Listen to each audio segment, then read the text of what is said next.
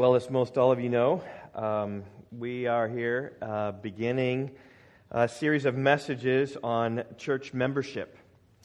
Just because at Rock Valley Bible Church, we are in the process of working towards implementing a formalized church membership. Until this point in time, Rock Valley Bible Church has practiced informal church membership, where people have really just come to church and have stayed around and have become, quote-unquote, members through a very informal process. I like to compare it with acquaintances who have become friends. You just think about people who are your friends now. What sort of process was that?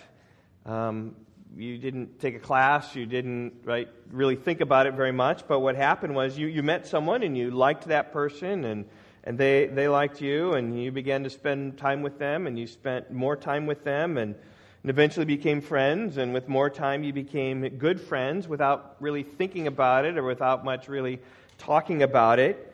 All you know is you like your friend's company and that you seek that out. And that's a lot of ways what has happened at Rock Valley Bible Church in our membership process. A typical experience is that a family comes to church, welcomed by those at church, and after a few weeks of visiting, they like what they see, they like what they hear, they appreciate what's being done, and then at that point, oftentimes I initiate a conversation. It's a phone call or a visit. Sometimes have them over to my house for dinner or dessert, and I have an opportunity to talk to the new family about what our church is about, share a little bit about ways in which they can be involved. I place them on the email list. They get the weekly word. They start seeing what's happening at church. They hang around and then eventually become part of the directory, and they become part of the church, right? Very organic. Doesn't quite happen the same way for everybody, but people are in and around, and they are informally members. Well, with formal church membership, what we're seeking to do really is to formalize the relationship. It's sort of like a boyfriend and a girlfriend having that DTR. You know what the DTR discussion is? Who knows what DTR is? What is it, Tina? Define the relationship, right? Sometimes it's that awkward conversation where a boyfriend and girlfriend say, well, are you what? How are things? And that's what we're really seeking to do at Rock Valley Bible Church. Put some definition to the relationship of what it means to be a church member. How's the church work? What does the church believe? What can we expect of you? What can you expect of us? What can you expect from the leaders of the church? Just to formalize things. And that's really what we're seeking to do. We're seeking to find what it means to be a part of Rock Valley Bible Church and what it means to be a member, and whether that's something that sits you or to be a member or not. And the question can easily come, well, why are you doing this, right? You started the church over 20 years ago, and so why now? Has it been that you have what you've done is wrong and that now you're going a biblical way? No, I would not say that's the case. In fact, my message this morning is entitled Church Membership in History. And one of the things I want to show you is that throughout history, church membership has been practiced in many, many different ways. I would say the Bible speaks about church membership, but it's silent in terms of actually how to practice that. So I think that an informal membership is entirely biblical. I think a former membership is. I think there's a lot of ways in which you can do it. It's a little bit like baptism. Nobody tells you that you have to do it in a bathtub in a church. You can do it in a lake. You can do it in a river. It doesn't matter what you say exactly how you do it. The Lord's Supper, similarly. The Bible gives us no time frame of when, how often the Lord's Supper should be, what should be done beforehand, or how exactly that is. And I think with church membership, there's lots of different ways. And my argument this morning, as we look at church membership in history, is I want to just show you just the many, many different ways that church membership has been practiced in history. And there were times in history where members of the church came very quickly after faith. They believed, and boom, they're right in the church. And there are other times where they believed, but then there was this long testing period, rigorous requirements before they'd become a church member, extensive seasons of teaching and examinations before people became members of churches. Other times in history, very little demand on a church member. And today, like like church membership today is all across the board. Some think church membership is mandatory, necessary. Some say it's totally optional. If it works for you, that's good. If it doesn't work for you, that's fine. And there's just never in history been an agreement as to how churches should practice church membership. Even among Bible believers, there's been lots of variants of how that should be done.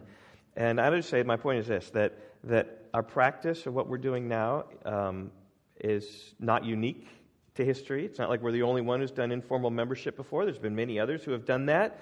We just think that there's a better way forward for us in the future. And over the next few weeks, I trust that you'll see that. Well, this morning we're going to talk about church membership in history. And I think a lot of this material will be new to many of you, like kind of getting a grasp of church history and how since the days of Jesus until now, just in the biggest swaths, church membership has been practiced. My message today is not going to be so much in the Bible. It's more of a history lesson.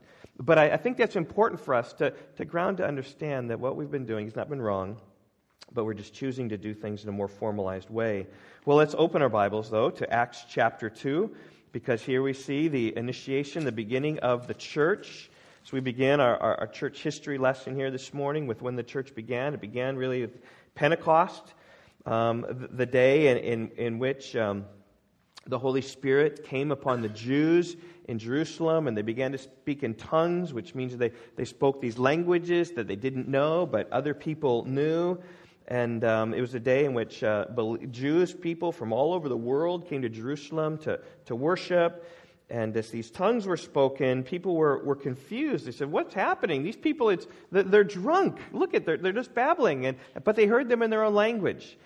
And so Peter, amidst all this confusion, stood up in that famous sermon, the sermon on Acts chapter 2 in Pentecost, verse 14. He standing with the 11, lifted up his voice and addressed them, saying, "Men of Judea, and you who dwell in Jerusalem, let this be known to you and give ear to my words." And he goes on to explain how these people aren't drunk.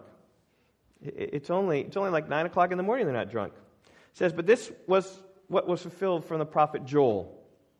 And then he went on, right there in verse 22, he went right to the gospel. He said, "Jesus of Nazareth, a man attested you by God with mighty works and wonders and signs that God did through him in your midst, you yourselves know. This Jesus, delivered up according to the definite plan and foreknowledge of God, you crucified and killed by the hands of lawless men. God raised him up, loosing the pangs of death, because it was not possible for him to be held by it." And there's really the gospel message in some regards, is that Jesus came among you, and he was with you. But you crucified him, but he was raised from the dead. And it was important because that was the fulfillment of Acts chapter 16, is that God had promised to David that he would not abandon his Holy One to the grave. And Jesus was the Holy One. He was not abandoned to the grave. Instead, he was raised from the dead. And then, as a result of that, it's the Holy Spirit then that was poured out. And that's why they're speaking in tongues like this. And it comes to the conclusion of verse 36 about Jesus. You got to deal with him because he's the Lord of lords.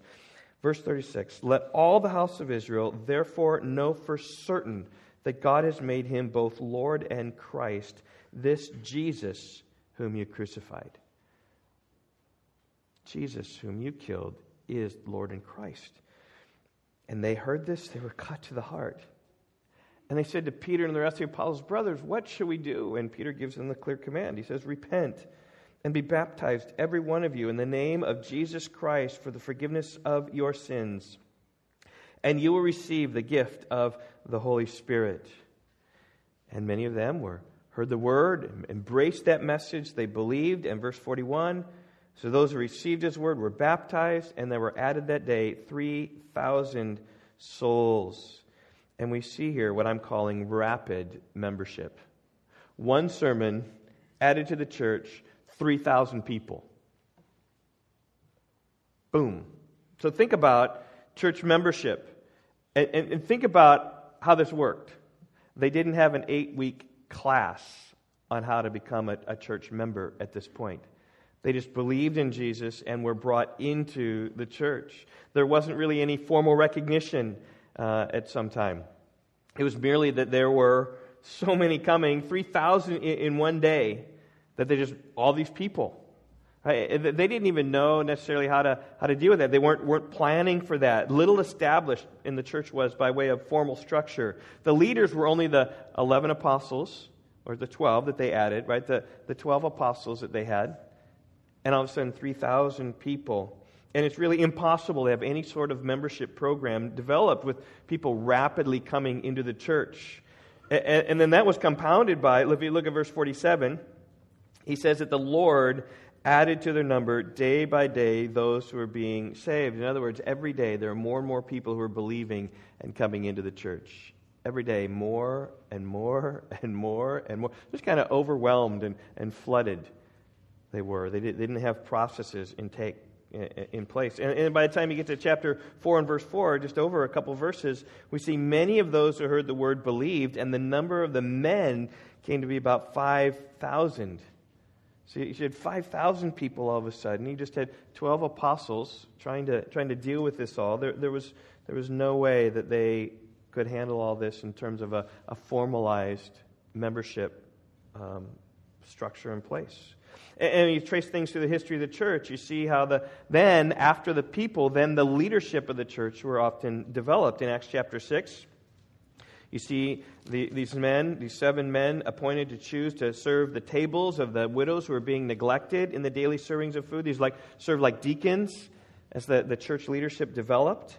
It's interesting, in Acts chapter 14 and verse 23, as you work through Acts, we think about church and church membership. It's really interesting there. It said that Paul and Barnabas had gone into these cities, and it said, Acts chapter 14, verse 33, they'd gone to Lystra, Iconium, Lystra, and Derbe.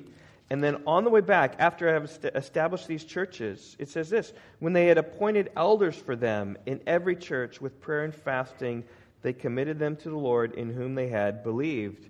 So what you see in the Bible oftentimes is people in these churches planted, and then even leadership structure coming in next. Not even thinking about a church membership structure.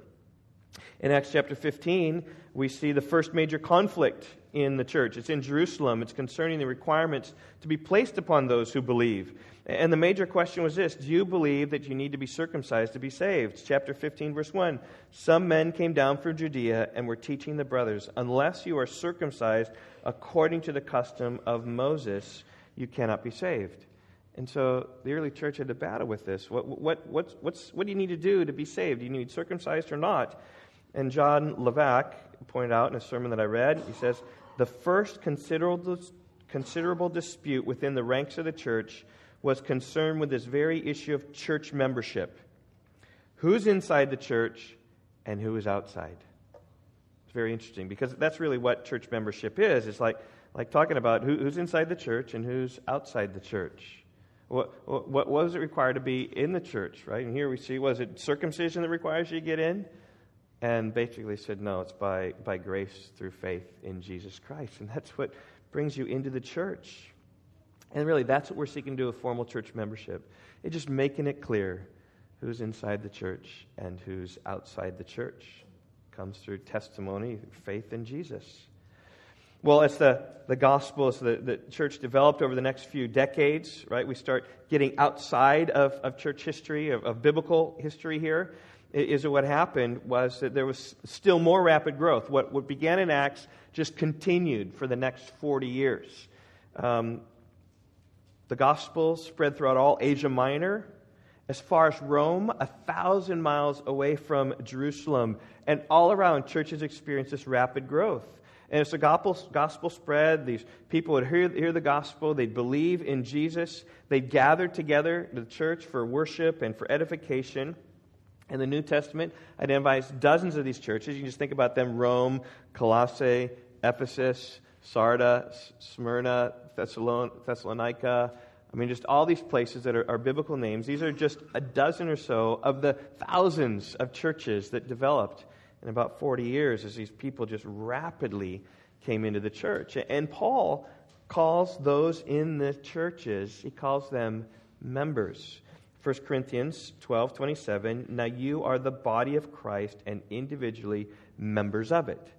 And he speaks there in 1 Corinthians 12 about God has appointed people in the church with different giftedness, like we have with the body, and you're all members of one another.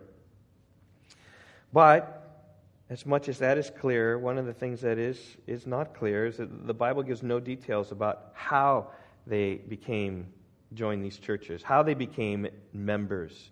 The New Testament has no indication of new members' classes or covenants or voting of new church members in. They simply united themselves with other believers, were members of one another. And the reason for that is because the rapid membership was there. And the reason is because the church was new, right? They didn't have all these formalized structures in place, organizational structures developed over time.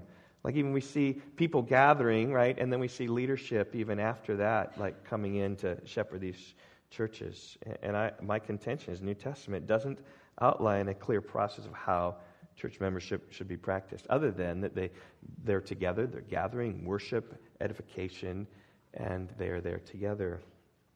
In the apostolic church, we see rapid membership.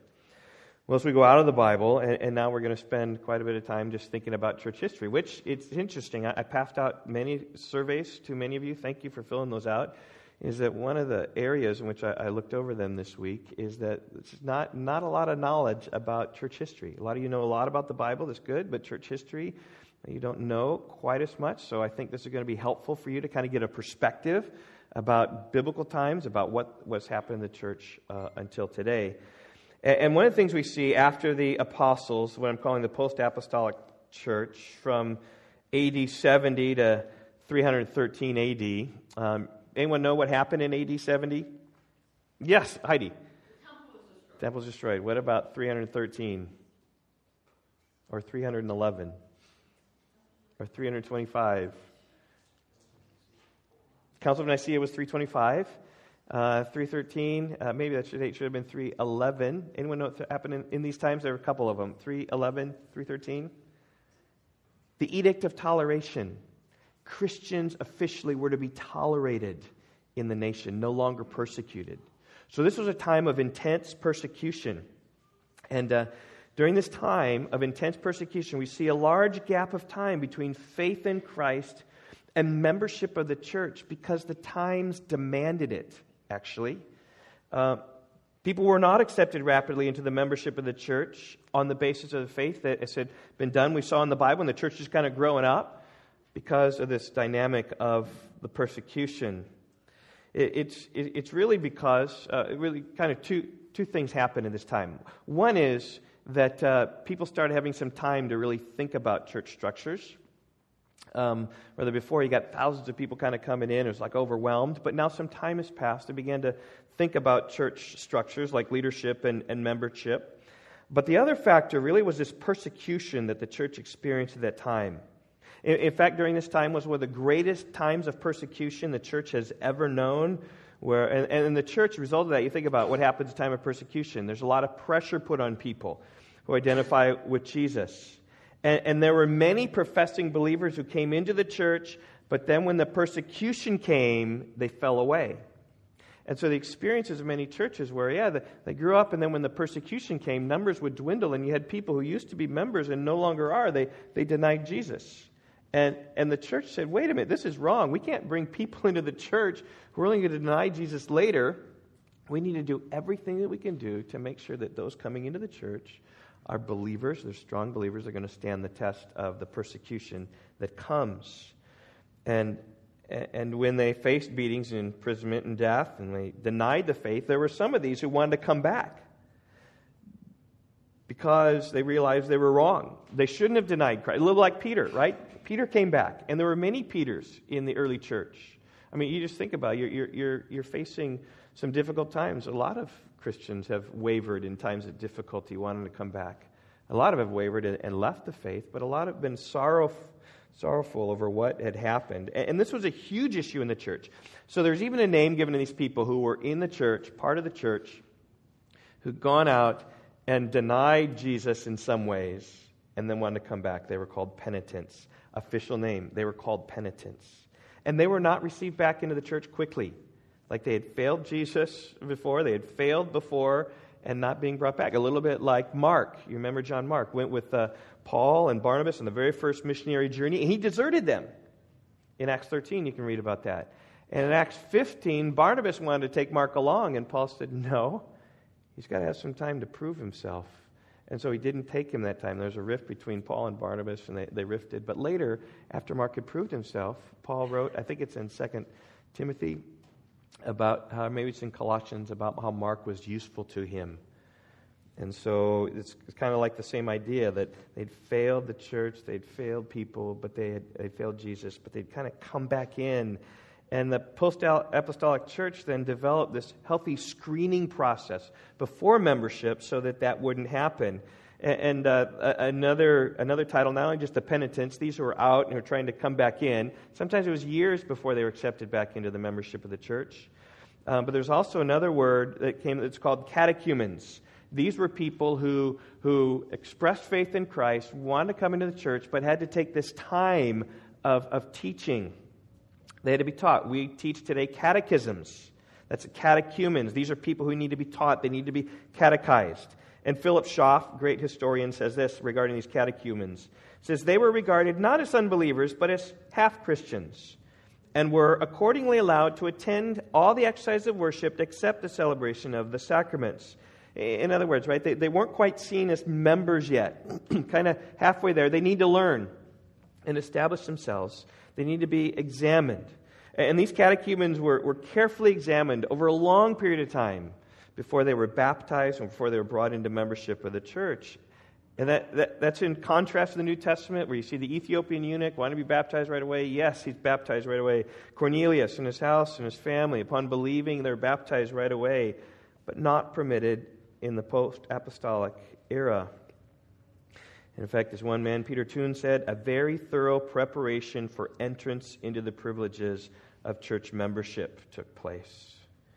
And you say, well, why is that? You got to understand, it's persecution. And again, Schaff says that this lengthy preparation, this lengthy time was a bulwark of the church against unworthy members. And the entire membership process was not easy. I mean, we would see it today and kind of like scratch our heads, like, why? Why would they take so long to be a member? Why would they teach people so much before they'd become a member? It's because the times of persecution really demanded it.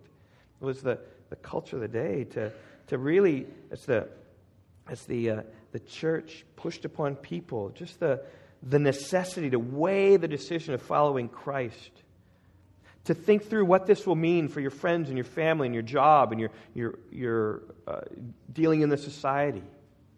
Are you really ready to deny all these things and to face this suffering and face this hardship? That's the reason for the long time. It also allowed the leaders to discern the character and genuineness of those who are wishing to join the church. Are they demonstrating that they have this fortitude and this passion and this ability to persevere over persecution? Now, we have several early church history documents about the curriculum that was taught. One of these is called the Didache. I'm not sure if you've ever heard of that before. Written about 100 AD. It's about the length of Paul's letter to the Galatians. And it just speaks about just the instructions for holy living, what Christian morality looks like. And only after going through that document were believers presented for baptism. Another example is called the Apostolic Tradition of Hippolytus. About twice as long as the Didache, about 100 years later, so this comes about 200 AD. And here it requires a 3-year instruction period for catechumens to come into the church. So you say, okay, I want to be a member of the church. All right, let's go through this curriculum, 3 years. And we'll see if you are worthy and really understand. And because so it's the persecution that really guarded the door of entrance into membership, because they wanted people to be tested. As far as they could tell, they wanted to ensure that people weren't going to go out and fail and fall and crumble under persecution, because the times of persecution really required it. However, it's interesting then, as Christianity prevailed and as more and more people were coming into the church, there was a transition that took place from rigorous membership to what I call relaxed membership, when the requirements for church membership were made a lot easier. And this was, right after 325, the Council of Nicaea, Christianity is proved legal. It took declared to be legal, and then what happened was it just continued to go, and pretty soon Christianity became the dominant religion. And thanks in large measure to this man, who is Constantine the Great. He lived, born in 272 A.D., died in 337, and this man did as much to further the cause of Christianity, at least in name, than almost any man in history. I mean, he played an active role in the Edict of Milan in 313, which gave Christians legal status and helped end the time of persecution. He called for the Council of Nicaea in 325 A.D. to unite Christians who had differing beliefs. Who is Jesus? Is he really God? Is he not God? The whole Arian controversy. And Constantine just says, we need to figure this out. Does the Bible say that Jesus is God or not? And of course it landed right where we are, right? The Bible says Jesus is God. And finally, his deathbed conversion, right, led to the widespread acceptance of Christianity. It was actually his deathbed baptism is really what it was. He was amiable to it, but really didn't embrace it a lot. But he did a lot to really set the stage, to really push Christianity legally throughout the whole Roman Empire. Philip Schaff again writes this regarding history, that Constantine was the chief instrument for raising the church from the lowest state of oppression and persecution to the well-deserved honor and power. As a result of Constantine then, Christianity becomes the default religion of the Roman Empire. And this has huge implications on church membership. With the absence of persecution, it becomes easier and easier for people to become church members. In fact, there's cultural pressure then to become church members because this is the dominant culture. It takes more fortitude not to be a member of the church at this point in history than to be a member of the church because you had to go against the culture of the day. Because after the days of Constantine, people born into the Roman Empire were born what? Christians. Were born members of the church. So that's why infant baptism rose to prominence at this time. It's because those who were born were baptized because they're in the church right now. And the church records of baptisms actually often became the official records of citizenships in some reason. So you say, well, are they a citizen? Let's go to the church and see when they were baptized. Because everyone was baptized Christian because it was all the Christian world. And Jeremy Kimball describes a slide from the rigorous membership of the post-apostolic times to the relaxed membership of the days of what we call the Dark Ages. He writes this, quote, "As infant baptism became increasingly popular, less emphasis was placed on teaching adults prior to baptism. Instead, increasingly, churches sought to baptize infants and prepare those children through confirmation for full membership. As the church spread into the West, it became a common pattern to baptize and to allow someone into membership with no catechetical instruction." So there you see kind of the decay. "In many cases, the only requirement for renunciation of the pagan gods was a willingness to be baptized, and as such, church membership, whether initiated through infant baptism or adult confession, had lost its meaning in terms of separating the regenerate from the rest of the world." And there you see what's church membership. It's right, who's in the church, who's out of the church? Can you be circumcised to be saved, Acts 15, or not? Right, who's in the church, who's a part, and who's a member of the church, and who's not? And then you see often that, right, that everyone who's born is baptized, and then, right, that you got to have this idea about confirmation, which confirms people, teaches people about Christianity. And then that goes by the way, and then just everybody, as Christianity is the dominant religion in the Roman Empire, people just all were church members. And therefore, then there's the relaxed membership. Gone was the distinction about the genuine faith, who had genuinely had faith and who didn't. Then the culture made it easy for nominal believers just to enter into the church. In fact, everyone was a nominal believer because everyone was Christian. And Jeremy Kimball continues. He says, "Infant baptism was a sign tantamount to both church membership and citizenship. This made church membership not a free decision based on conversion, but rather part and parcel of merely living in a geographical locale. And the results of this, many regions where everyone in the community was baptized infants because of cultural norms, everyone's a member of the church. Just kind of come in." The result is this relaxed membership that just filled the church with unbelievers. And this is the way the church was for over 1,000 years. Until the days of the Reformation. When 1517, what happened in 1517? Martin Luther, what did he do? Right, he nailed those theses on the door at Wittenberg. and thus began the Protestant Reformation. And then began what I'm calling a regenerate membership, which was really just a desire to go back and to reform the church, to change it from this relaxed membership where everything goes to, let's now have this regenerate membership. Regenerate just means you're changed, you're made new, you're born again. So this would be membership in the church of only born again believers. And they had to work really hard because all of a sudden you got everybody in the church as Christian. And the Reformation really saw as they looked on the solas, sola scriptura and sola gratia and sola fide and solus Christus and soli Deo Gloria, right? It's the Scripture alone. It's by grace alone, through faith alone, through Christ alone, for the glory of God alone. And we see the importance of faith and believing and coming to Christ in that time and really embracing the gospel again. That you're not born into the gospel. You believe into the gospel. Right, you believe and trust in Christ, and it's through that belief that you're changed and transformed, and God makes you new, and you are regenerate. And with the rediscovery of these things, those of the Reformation then really thought through church membership, and the responses varied. Now, some sought to redeem existing membership structures, some sought a fresh start in what church membership was, and others sought a middle ground. Let's just look at those. Some sought to redeem. These are like the Reformed churches, the Lutherans, Reformed churches, Church of England. And they continued, really, they want to just redeem. So they continued in the ways of the Roman Catholic Church by continuing infant baptism. However, unlike the Catholics, they didn't rely upon the saving power of the baptism. That's why they elevated the importance of confirmation. By which people can be taught the fundamentals of the faith, like catechumens of the first century. And upon credible confession of faith then and training, they were confirmed as believers and brought into full membership. And this practice continues today among evangelical Paedo-Baptists, right? Who aren't placing their trust in the baptism, infant baptism, but are trying to then just to see that as a sign of, yes, we're a Christian family, and that's where this comes in, but it's really the faith. It's the confirmation later.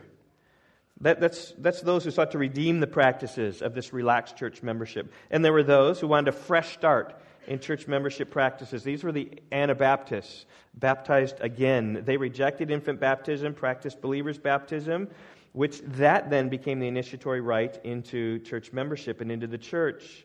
That brought a voluntary membership into the church of the committed. And the fruit of this was starting fresh, like just saying, let's not just have this relaxed membership, like everybody kind of come and do whatever you want. Let's really be part of the committed, this community life. They practiced church discipline to protect the purity of the church. That was radical at the time of the Reformation. Because when you had just everyone's a Christian, you can't discipline them out of the country unless you exile them, unless they do something really, really bad, or they're a heretic of the church, right? There was church discipline there. But here we're just talking about just the community of people. And it's really the majority of Baptist churches today, coming from the line of the Anabaptists who want to just start over with this church membership. And then there were those who sought the middle ground, who practiced open membership. These were the Baptists who prioritized regenerate membership over doctrinal positions.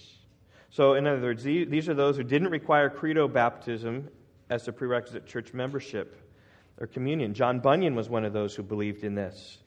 One of the chief advocates, George Offer, the editor of his works, and John Bunyan, the writer of Pilgrim's Progress, Bunyan said this, that the only inquiry as to the fitness of a candidate for church fellowship should be this: whether the regenerating powers of the Holy Spirit had baptized the spirit of the proposed member into newness of life.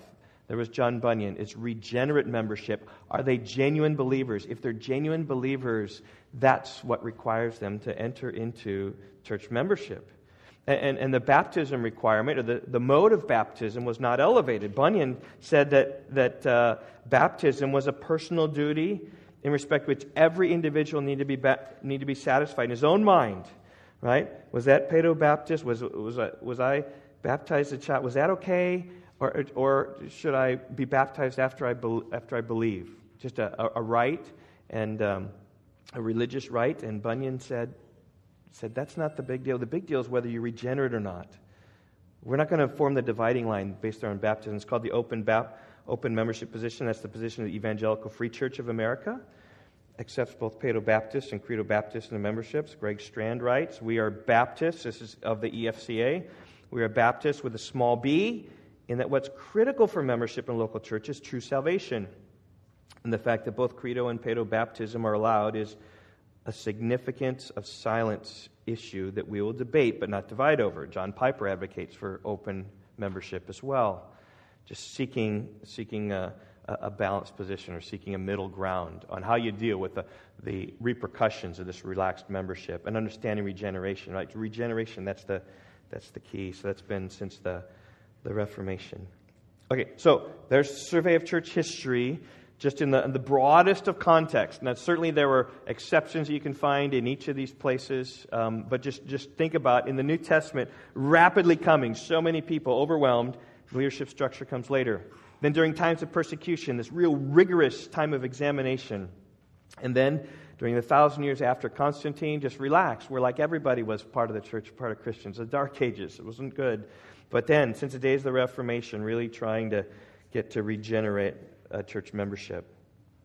Now, in just such a big swath here that I have just even here this morning, didn't even talk about a lot of specifics. We just passed over that, like age-related questions, like how old do you need to be? Or baptismal candidates, how exactly do you do that? Or what do you require of the instruction, catechetical instruction? Or what about different kinds of membership? Community membership, or discipleship membership, or covenant membership, or renewable church membership, or the halfway church covenant membership. There's lots of different things that we just don't have time to talk about today, but enough. Listen to what Nathan Finn said. He said this, and this is my point, and this is where I'm arguing that what we've done at Rock Valley Bible Church is not unbiblical, and what we're doing now is biblical. It's that both what we've done in informal membership is just as biblical as formal membership. It's just as we have decided and looked through things, this would be something helpful for us as we move forward to try to define our relationship with one another. But here's what Nathan Finn said. In 2 millennia of Christian history, there's been considerable diversity in the prerequisites for and the practice of church membership. Excuse me. Lots of diversity in how church membership is practiced. And maybe in your mind, you're like, church membership's coming to Rock Valley Bible Church. I don't want that. I'm very leery of that. In fact, some of you wrote on your comments, I'm very leery of church membership. Well, it may be because you have a church membership in your mind that's different than what we're going to practice at Rock Valley Bible Church. And maybe you say, well, we don't need church membership, right? You're thinking, fine. Well, it might be because you're thinking about something different than what we're doing. And really what we're trying to do is just define what we're doing and have things be clear of who's in, who's out. And as we will see, that's a huge help to leaders to know who we want to shepherd and care, who wants to receive shepherd and care from leaders. We'll see that later, but I'm getting ahead. But let's just go to my final point here this morning. I want to talk about recent membership. This is like today, in our culture today. And I just say, when it comes to church membership, spectrum spanning. There are some who think church membership is totally optional, and some who think it's totally required. Wayne Mack summarizes common reasoning of many. He says, over my 40 years of ministry, I've had many people say to me, I'm not saved by church membership. I'm saved by grace of God through faith. And when I get to heaven, I'm not going to be there because I joined a church, but because I repented of my sins and believed on Jesus Christ. So what difference does it make whether I'm a member of a local church or not? It's the attitude of many, many people. There's this very individualized sort of religion. Where Mark Dever, on the other hand, is totally on the other spectrum. And by the way, Wayne Mack is not saying that that's good. That's where he is. But he's just talking about lots of people say that. Listen to what Mark Dever says, though. He says that the core of the issue is that Christians often tend to view their Christianity as a personal relationship with God and not much else. Many Christians don't realize how this most important relationship with God necessitates a number of secondary personal relationships, the relationships that Christ established between us and his body. And in fact, even Mark Dever has even said, I've heard him say, particularly for college students, he gets up and says, well, if you're not a member of a church, I'm doubtful whether you're a Christian or not. It's kind of the extent to which Mark Dever goes, because he just says that's the fruit of one's salvation, is to be part of, right, this most significant relationship requires other relationships, particularly in the body. Well, let's just think about why some Christians think about church membership being optional. Okay? Some have never even considered being a member of a church. They're ignorant about church membership. They're ignorant about what their church teaches about church membership. There was a research done in 2012 by the Gray Matter Research Company that from those adults who attend a place of worship once a month or more, their conclusion was this: there's widespread confusion and ignorance on the subject of official membership in a place of worship.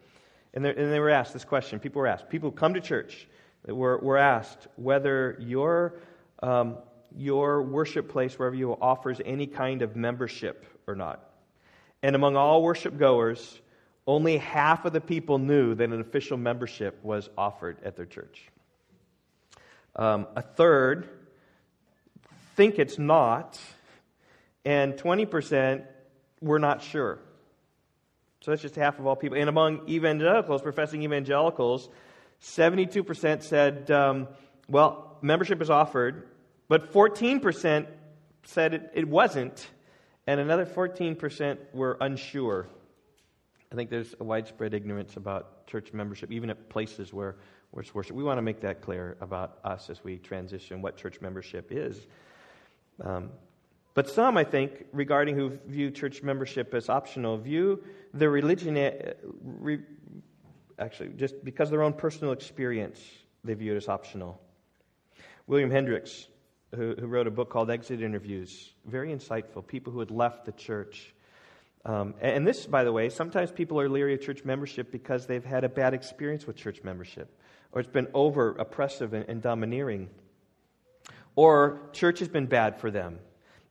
William Hendricks says this: more and more Christians in North America are feeling disillusioned with the church and other formal institutional expressions of Christianity. And as he wrote this book entitled Exit Interviews, as dozens of disillusioned Christians who'd been hurt for various reasons. And he related their stories of disappointment. He said this, that these people have remarkably vibrant spiritual lives and touchingly close to friendships with a kindred spirit or two, but in the main, they tend to nurture their relationship with God apart from the traditional means of church and parachurch. He concludes by saying, in the end, what matters when it comes to the church is neither membership nor attendance, but spirituality, one's relationship with God and the implication of that relationship for day-to-day life. In other words, one's personal relationship with God trumps everything, including membership in a local church. But like Mark Dever said, your vertical relationship with God has implications upon many other secondary relationships. And Howard Hendricks might say, well, it cuts that off. It's not important. No, it's very important. It's not that our personal relationship with God is trumps everything. And that comes really because people think that their religion is just a personal relationship with Jesus. I mean, how many of you know this phrase, right? Do you have a personal relationship with Jesus? It's like the de facto evangelism today, right? Come and have a personal relationship with Jesus. That's not in the Bible. Do you know that? That's the thrust of American evangelicalism, that you need, right, to have a personal relationship with Jesus. And yet Trevin Wax says no phrase is more characteristic of evangelical lingo than this one. But I would say this, that relationship is helpful to distinguish what genuine Christianity is away from religion. Right? It's a relationship with God. It's not religion. It's not all these things that we do. It's not this the duty. You come to a place, you give God something, He gives you something, some kind of whatever, religion. But this idea of a relationship has some consequences, like this self-centered Christianity. I've got this personal Jesus. It's about me. Depeche Mode, secular band, which maybe some of you know about. Your own personal Jesus, someone to hear your prayers, someone who cares. Top seller. That's what the world thinks, right? This own personal Jesus. Just, He's there for me. He cares for me. And then without any implication about church membership. And it's no surprise then that Christians are consumers, viewing church membership on their own terms, through the lens of whatever helps. Well, yeah, I'll be there if that helps me. If it doesn't help me, well, I'm not going to do that. So one man tells a story about his friend Nathan, who attended two churches on Sunday, one because he liked their music and because the other because he liked their preaching. His involvement in both went no deeper. At the first church, he'd slip out just before the last song wound down and drive to the other church 5 minutes away, and he even factored time to stop by McDonald's for an Egg McMuffin. He timed it so he'd be walking to the second just as the pastor started to preach. So just kind of this self-styled, well, I like that song over there, but I like this preaching over here, so just going to listen to that song and go listen to that preaching. But as this man's friend Nathan was not committed to anything. He just went to hear this show. That's not church membership, just seeing a show. So there are those who think it's optional. There are even some who would advocate against church membership. Wade Burleson wrote a book called Fraudulent Authority, in which he just said, no, don't ever become a membership of the church, because what you're doing is you're handing over the authority of Jesus Christ to mere men. Totally against it. Totally against membership of any kind. Well, on the other side, there are those who view church membership as necessary.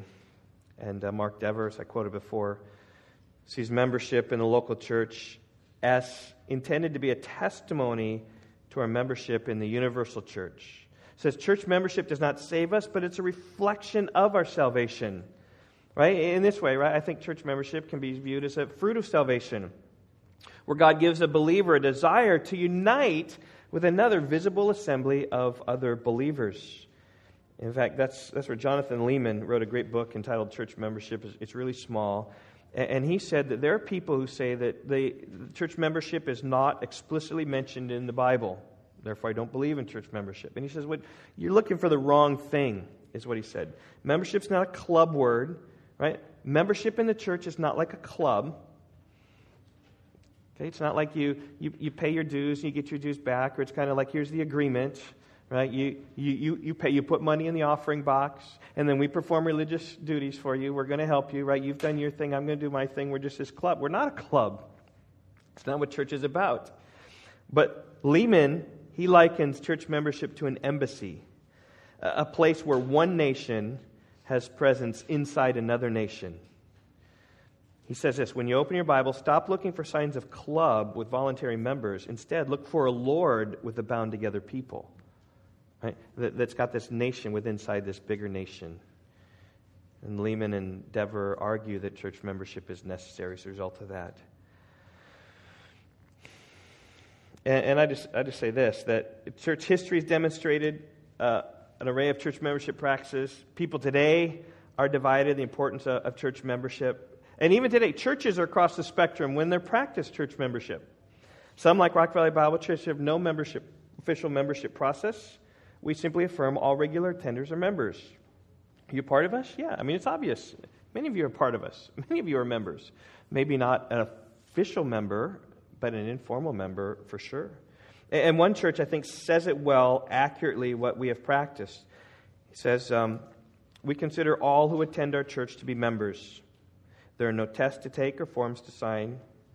The reason for this is that our elders feel a responsibility for all who involve themselves with our church. Since our church is elder-ruled, the congregation does not vote, and therefore the stability of the church is not threatened by this approach. That's really where we are as a church as well. It's just kind of, if you're coming, you're involved, you've been part of the church.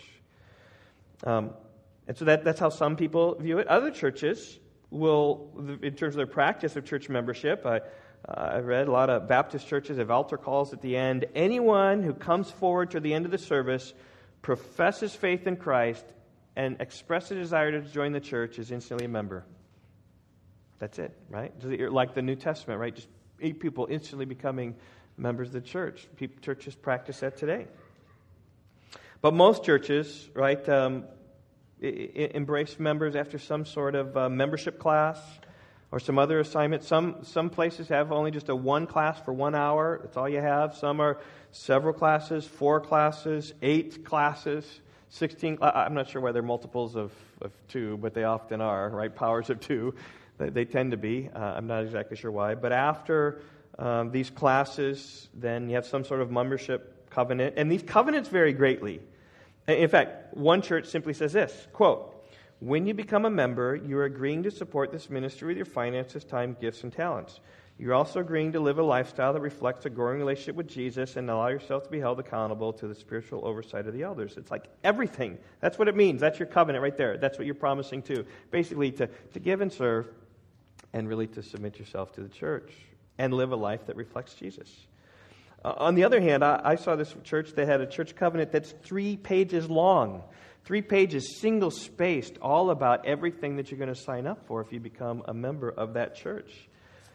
Like how many meetings you're going to attend, your morality standards, external, like whether it's drinking or drugs or movies or all these kind of things, your financial support, and how much you're going to support the church, maintaining peace in the body, support and submission to the leadership, commitments of your personal devotion to God, right? How's your family life going to be? You're going to read your Bible every day. You're going to evangelize, your Christian liberty, separation from the world, all this sort of stuff in 3 pages. I'm like, oh my goodness. Church membership, and maybe that's what you're thinking of church membership. We're not going to have a 3-page document of all that you need to agree to become a member of Rock Valley Bible Church. It's not what we're going to do. Here's my point, though. There's no historical agreement on why and how to practice church membership, which means really we at Rock Valley Bible Church have great liberty to see and understand how it is that we want to practice our church membership. And my heart has always been to submit our church, what the Bible says, and so next week, right, my message this week was entitled Church Membership in History. We're going to look at church membership in the Bible, and just what that means. I think it's been practiced among us well, but informally we're going to put some definition to that. So you just think about that. If you want to just think about next week, well, where is church membership in the Bible? And it might surprise you in some of the places where it is and how it works itself out. So let's pray. Father, I just would pray that you would use this maybe lecture more than a sermon, not a lot of scripture, but really given perspective in this whole issue of how it is that others have approached church membership. And God, I pray that you would help us to agree on a balance of our culture here and what it means, God, of how to formalize what we have done informally. God, how really to recognize people as we're in, and we want to be a part here, we want to serve here, and we want to be cared for, we want to care for others, and we want to submit to this church, we want to love the people in this church, we want to seek the unity of this church. God, so I pray that you'd help us to be unified in this process of how to formally walk forward in the church membership process. So guide us, God. I know that I confess even in my own heart, anytime we have a change in church of any type, people get nervous and their problems often come. I just pray, God, you would allow this process to go well, and that we would, in humility, really grasp and understand what you've done at Rock Valley Bible Church and how we're seeking to lead for the future.